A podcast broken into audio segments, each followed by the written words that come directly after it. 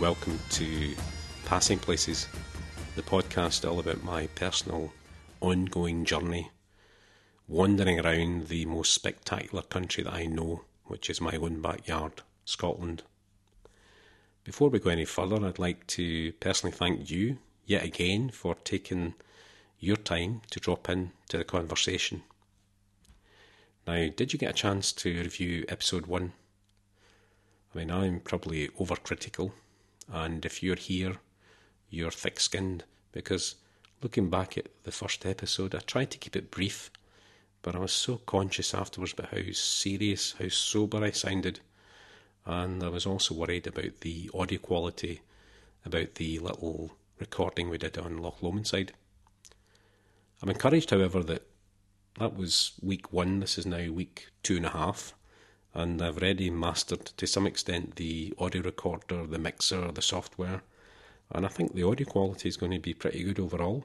I've got some windshields for the external recorder, and what I need to do is, well, two things spring to mind. One is try and get over a bit more of my excitement about the topic and bring in lots of people to discuss what it's all about and share. And that's where you come in. Said it in episode one. I would so desperately love some feedback, whether it's questions, whether it's uh, information or advice, or criticism if it's positive. So let's take that forward.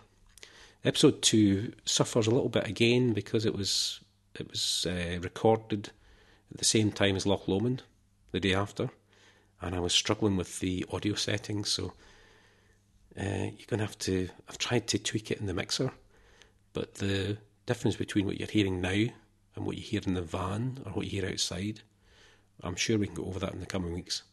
But it does give you a little bit of a sense of what it's like to spend a night in a dark lay-by on your own albeit with a maybe two thirds, not full moon, but what's a two thirds of a full moon, two third moon in the sky.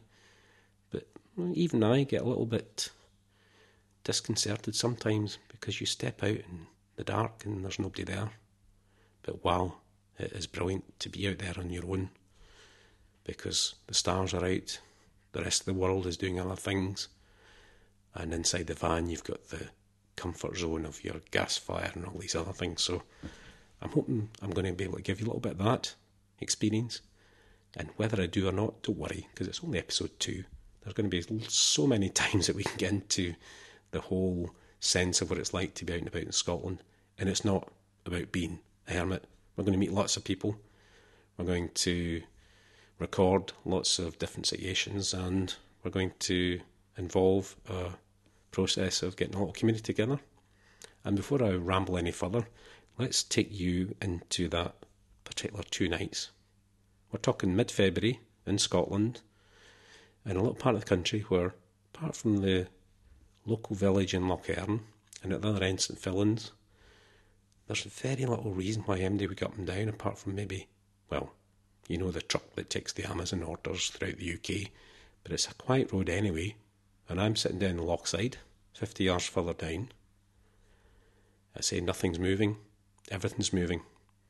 There's wildlife, there's bird life, the waves, the weather. So I'll just let you hear what I was recording during that two nights. I've cut it back as far as I can. And remember, if you're in a lay-by on a dark night, one of the things that you, well, I do, I turn to some alcohol. Now, it wasn't a drunken night, had a few drinks, and I had my camera and I was outside taking photographs of the night sky. So let's have a wee look how we can best cut the audio from that evening and the second evening.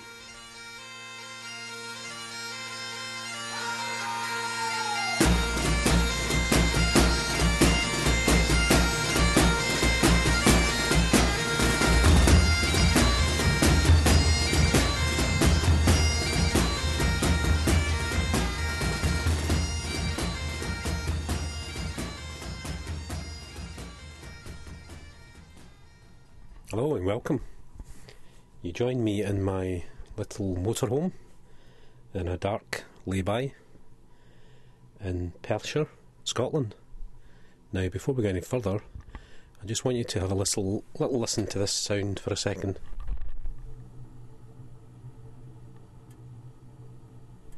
That's an up close, personal sound of my gas fire. It's not really a sound that you notice as such, but when I'm sitting quietly at night, it's a reassuring sound because it's minus two degrees outside, and if that gas bottle runs out and that fire goes off, then I'm not quite finished, but it's definitely double duvet time and a quick exit in the morning. I do carry a spare gas bottle, but uh, that'll be next to useless because it's empty. so I need to get myself organised. I just picked my van up from storage two or three days ago. Uh, first time out this year. I can't believe I've left the van for three months over the winter. I was full of plans to travel around in the winter, but various things got in the way. And the weather has been pretty grim in terms of just, you know, that horrible Scottish, wet, cloudy, windy days, dark at four o'clock in the afternoon. So things are perking up now. We're in middle of February and it's daylight about seven in the morning and it's dark just after six and the days are getting longer every day. So anyway, the van is a well, I bought it in September, October time, I think. It's a 12, 13 year old Swift motorhome. Uh, not one of these really big vans, it's about just under six metres long, has a mid lounge area, rear fitted kitchen and bathroom area, and overhead bed above the cab, which uh, is really only good for kids. I can't imagine an adult want to sleep up there, or certainly my age anyway. Given the need to go to the loo in the middle of the night, I don't fancy sleeping up there. But the lounge area converts in various ways. There's a single long seater bench, couch which comes out almost to a double bed, and the dining area converts into a double bed. You can even join them all up and create one super king size bed. Uh, I don't have any friends that would appreciate that, so I don't need that, but I certainly find the van much, much more comfortable than the van I had before this. I think it was in April or May of last year. I, on an impulse, I was away hill walking with a friend, and we started talking about camper vans. And I went off and bought a Mazda Bongo. And from the day I bought it, I think I was only home on three or four occasions over a four or five month period and that included going round Scotland numerous times, but also I went over to France and went through Italy and Germany and Switzerland and spent over a month in mainland Europe. But the lesson of that story was the bongo was just far too small. It was a good laugh. I took a, a pal of mine to Europe with me, but it was just not practical for two guys. Um, so this is a step up it's not your hundred thousand pound luxury motorhome, but it does me in terms of it has all the things I need. I've got the gas can run the fire, the cooker is gas. I've got an oven, grill, hob. I've got uh, hot water through the gas, and I've got uh, a gas fridge as well. And the leisure battery will power the, the lighting. And if I'm on a site, obviously I can hook up the electric and run the fridge off the electric and run all my. I've got a little television and I've got my laptop, my iPad, my gadgets. So it works really well.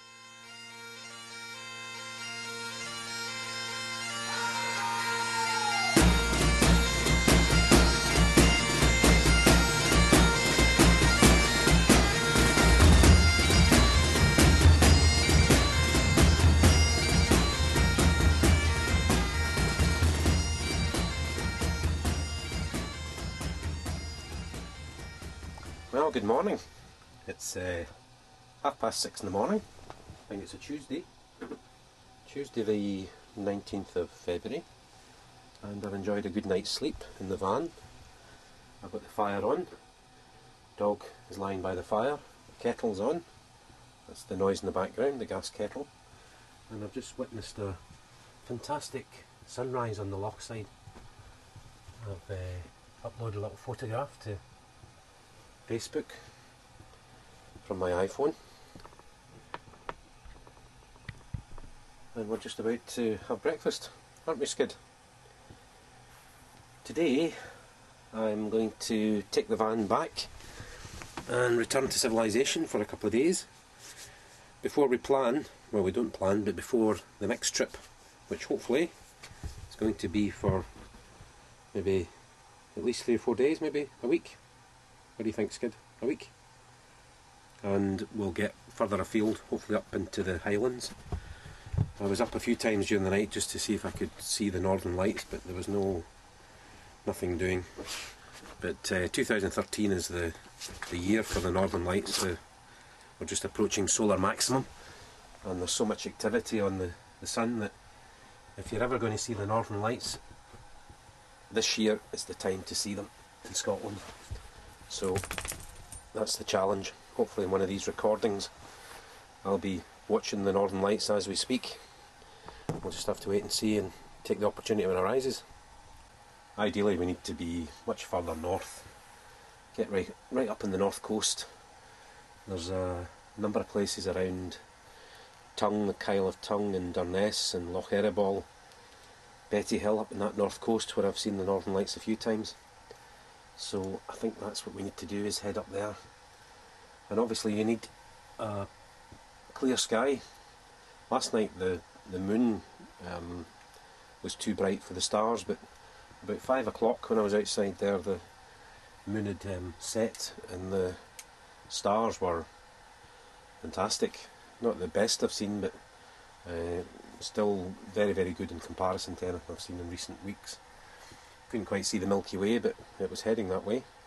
So we're going to have a cup of tea, take the dog out, and then we'll have a leisurely morning breakfast, and we'll take the van back down the road at lunchtime. And I've got various things to do over the next 24 hours before I can contemplate heading off. Now, I did forget to mention my little app on my iPhone for getting the birds to come along. Now, just give me a second till I pull this up. I'm assuming this is absolutely PNC because it's bird watchers that put these apps together.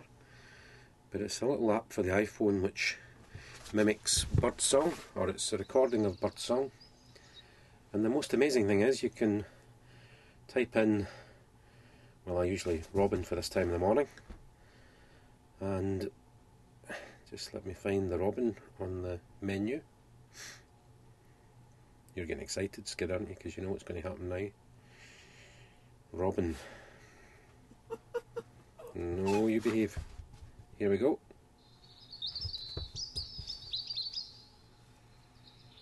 Now that's the robin.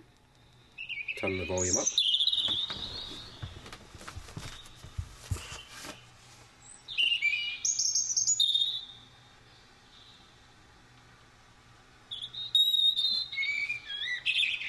switch that off briefly. And almost in on cue within usually 30 seconds or so, the robin will turn up outside the van. Because robins are quite territorial, but uh, yesterday the robin was here in no time at all. Play it again.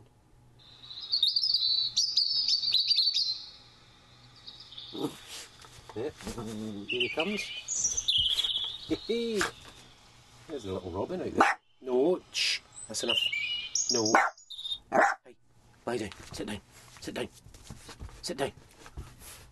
Good boy. So that's the little app for the iPhone.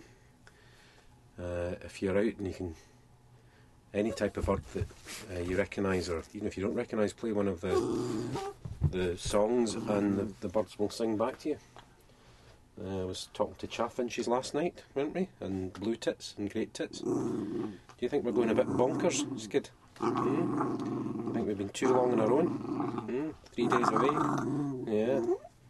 So you you like that bird song app, don't you? Mm-hmm. Yeah. So it's, it's finished now. Put it away. So stop sounding. So this is the nearest Skid gets to conversation. Mm, yeah. Yeah. You're just a puppy. Mm-hmm. It's good fun, isn't it? Right, that's enough. Sit down. Sit. Sit down. Good boy.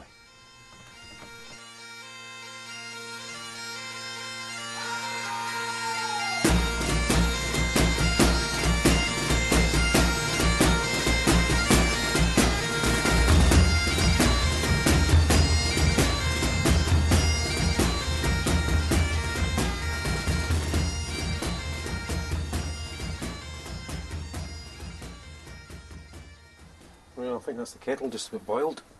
Tea bag is in the cup, which is a the wrong way to have tea. I've got a teapot, but I'm just being super lazy this morning.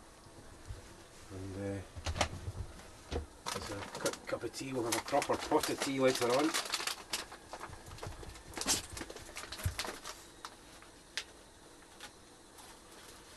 As far as I can see on Twitter, my weather feed says that it's going to be another quite pleasant day, so we can't complain. Let's just put this kettle off before it whistles too loudly.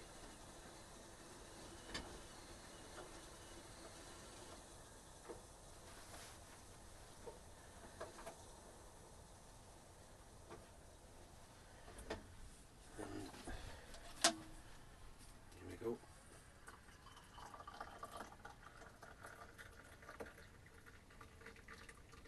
Lovely, chubbly, bubbly. Some ducks out there, Skid, if you fancy breakfast. Hmm? Some ducks out there.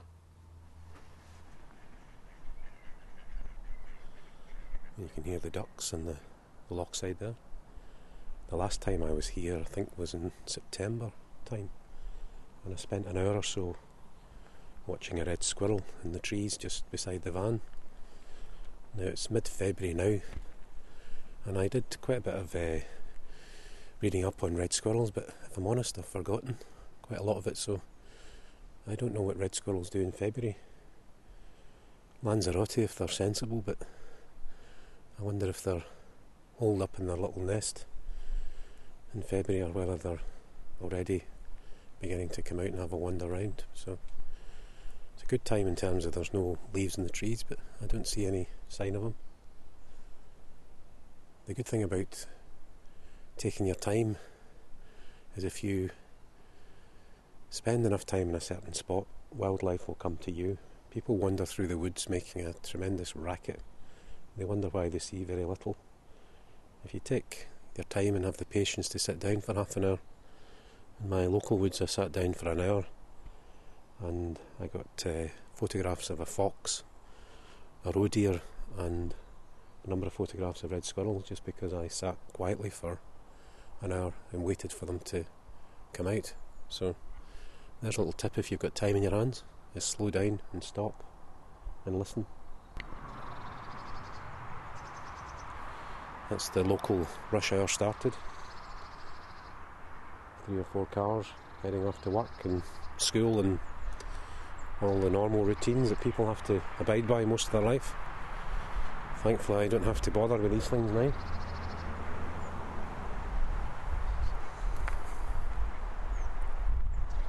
Just really interested how this recorder works outdoors because the idea is to try and bring the situation to life somewhat with some audio.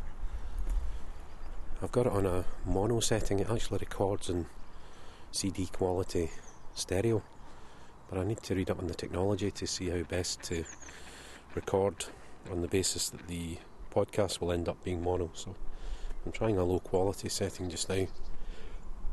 I'll have a listen on the headphones when I get back home, so you might never get to hear this clip. I'll just be quiet for a second, you can listen to the, the birds.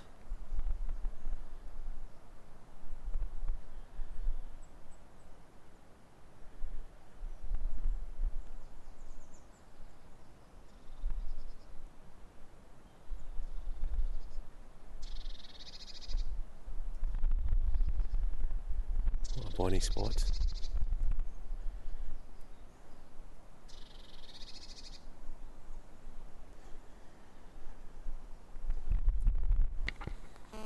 There's some ducks down here by the, the lochside, so I'll just play the little mallard tune on my app and see if I can get them to respond.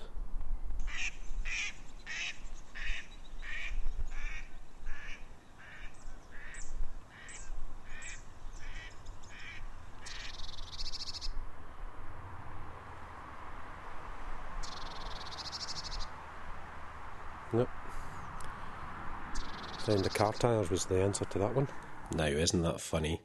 I'm just reviewing the episode here to finalise the audio mix, and I'm looking at the first section it mentions alcohol. And then I'm thinking, wait a minute. I was the guy that was there for two nights, and alcohol was involved in the first evening. And I was outside for three or four hours think about uh, two, three in the morning before I went to bed. And there's a couple of reasons. It was the third night in the trot where we had a brilliant clear sky. It was only um, diluted to some extent by the moon. But I have this little app on my iPhone that tells me when the International Space Station is tracking overhead. Now, we've had weeks, if not months, of cloudy skies, and I live in a light polluted area in the central belt, so it's neither here nor there. But I happened to switch on the app on Loch Lomond side, and I noticed that the first night I was on Loch Earn, the space station was coming overhead. So I was quite sceptical, but I put the alarm on, and 15 minutes before it was going allegedly to pass overhead, the alarm went beep, beep, beep, beep, beep. So stepped outside and I checked my iPhone, and to the second, this absolutely amazing scene unfolded. Well, kidding you on. If you think of a little star prick passing over the sky is exciting, that's what it is.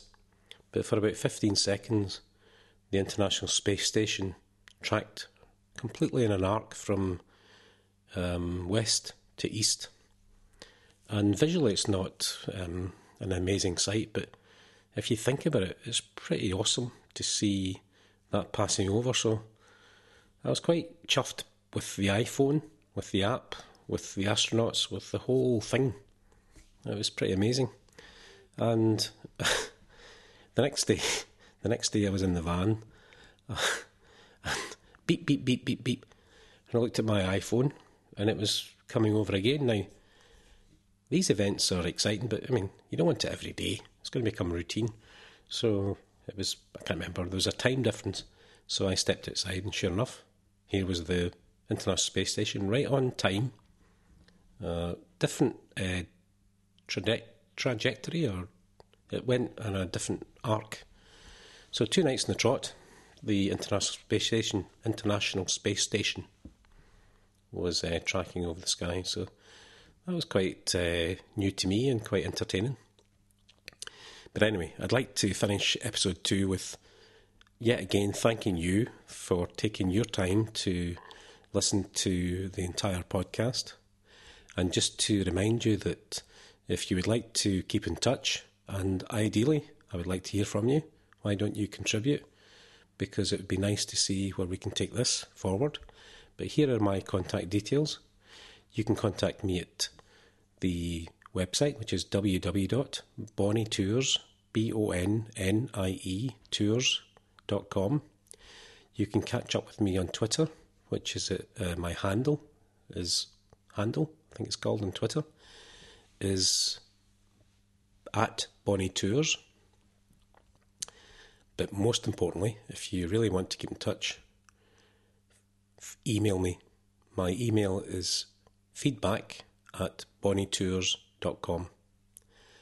And I really hope that you will take that chance to give me some feedback.